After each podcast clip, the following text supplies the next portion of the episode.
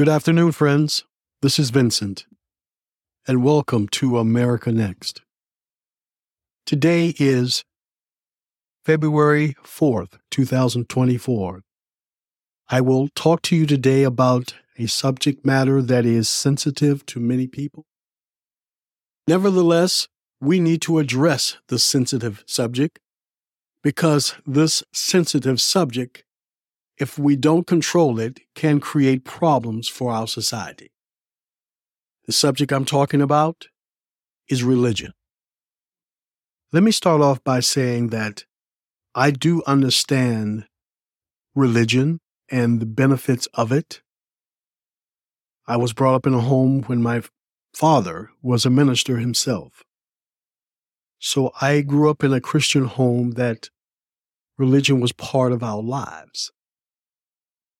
However, even my father, a man who came from the rural areas of Virginia, who did not have much in the way of money, clout, or education, he never allowed his religion to stand in the way of him being a part of society. Meaning, he understood that to get places in life, you had to adapt to what is needed in life education, hard work. He used religion to help him navigate life. It was not there to control people or take advantage of people. And it definitely wasn't to be used as a weapon. For my father, religion was there to provide him moral guidance. Now, I bring this up because, as you've seen in today's news, religion has become something else. To a large community within the, the new evangelical Re- Republican Party, religion is a way of separating themselves from the rest of the people, but not in a good way. They're using religion as religion has been used for thousands of years as a way to drive home their point of view, to take advantage of other people, to control other people. A few days ago, I had a chance to fall into a conversation with other individuals. They were talking about the state of affairs. And one gentleman spoke up and said, that, hey, you know, guys, all we have to do is just let Christianity run our lives. and we put Christ back into government, everything would be okay. Now, on the surface, some of you might say, well, that sounds pretty good.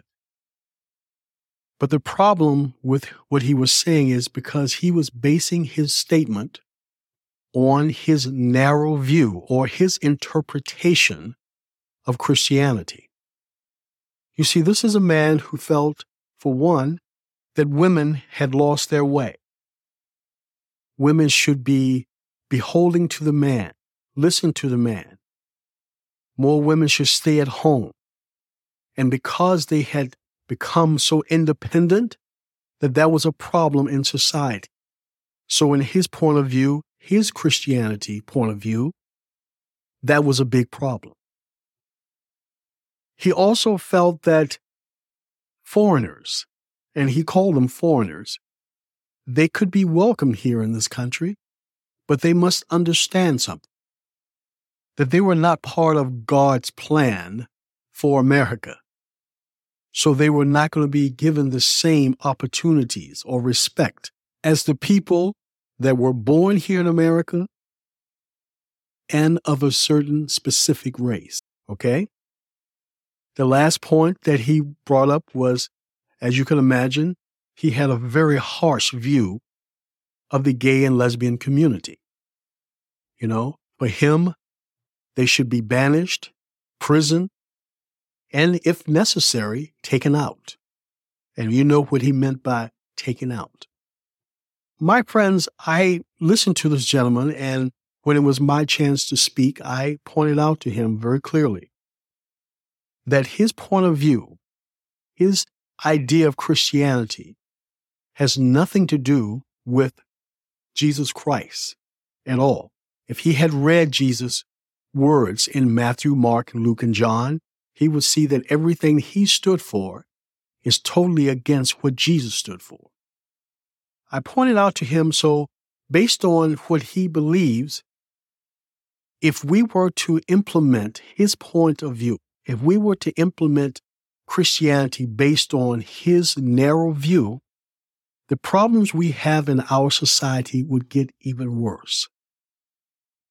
You see, this gentleman was talking about implementing a, a Christian faith that believes in bigotry, racism. It believed in treating people, certain people, better than others. It didn't see, he didn't see any harm in taking advantage of other people based on their station in life. You and I know that that would not help our problems. You and I know that if we went down that road, our world would get worse. So I pointed out to him that's not how things are going to go. That is not who we are. That is not what we want. And further, and this is what I shocked him with, I said, religion really isn't the answer. I said, if you knew anything about our country, you would know that our founding fathers all believed in some form of a religion, whether they were Protestant, Catholic, or whatever. They did not want religion as a part of our government. They believed in laws. They believe that we, the people, should run our society based on laws. Now, he, those founding fathers did not have any problems whatsoever in using religion, your re- religious belief, as a moral compass, but it was not there to run the government. That is the way our country was founded. It was not founded on Christianity. And I went on to explain to this gentleman because of that, and because of how much progress we have made, it would seem to me that at this point, what we should do is to c- continue down the path of developing a society based on these principles that allow us to grow and build a better society. The principles I'm talking about are democracy, equality, justice, the rule of law, and the respect for your fellow man. I said, those principles, if we build our society on that, which our Constitution was built on, we can have a better society. Whatever religion you are, whether you're Christian, Muslim, Hindu, Buddhist, it doesn't matter. If you want to use your religion as a moral compass for you, that is okay. But the government and the running of the government, the running of our society will be based on those principles and the laws that are developed as a result of those principles. The gentleman that I had been talking to, as you can imagine, he understood what I said, but he didn't like it. Because, quite frankly, he wanted to have a society based on his point of view. He didn't want to see anything else. He didn't want a society that treated people equally. He didn't like a society that allowed new immigrants to come here and be successful and to be treated equal to those who were born here. He didn't like the idea of women being able to run corporations. And he didn't like the fact that there are people whose ancestors were slaves are now free, fully invested, and equal in every way in our society to those people whose ancestors used to be slave owners. He didn't like any of that. He had this narrow view. And he wanted to try to use religion to justify his very bigoted, racist point of view. And I told him, I said, you are doing what they have done for a thousand years. And for a thousand years, it has always failed. No religion can run a society because that religion has a very narrow point of view. A society has to embrace the diversity of its people. It has to. You're going to have people there that are young and old, rich and poor, different cultures, different races. And the only way all of those people can work and live together is if you establish a government based on laws. Laws that treat everyone the same, provides justice, equality, opportunity, and respect. If you don't have that, that society will constantly be in turmoil, and no religion can fix that. My friends, this is very simple. When you hear these politicians today, as you've heard recently, some of the ones in Congress saying that God has spoken to them and God wants them to be the new Moses. It is laughable and at the same time it's sad.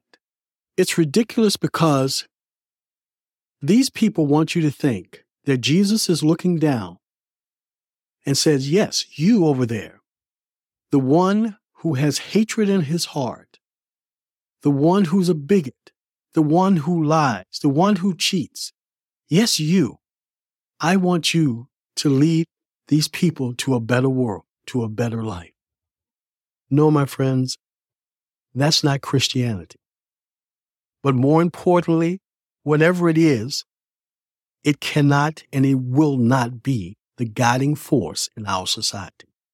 As I said at the top of the hour, religion cannot solve our problems. That's not the way a country can be run. It can be a moral compass. It can be there to provide each individual their own feeling of understanding.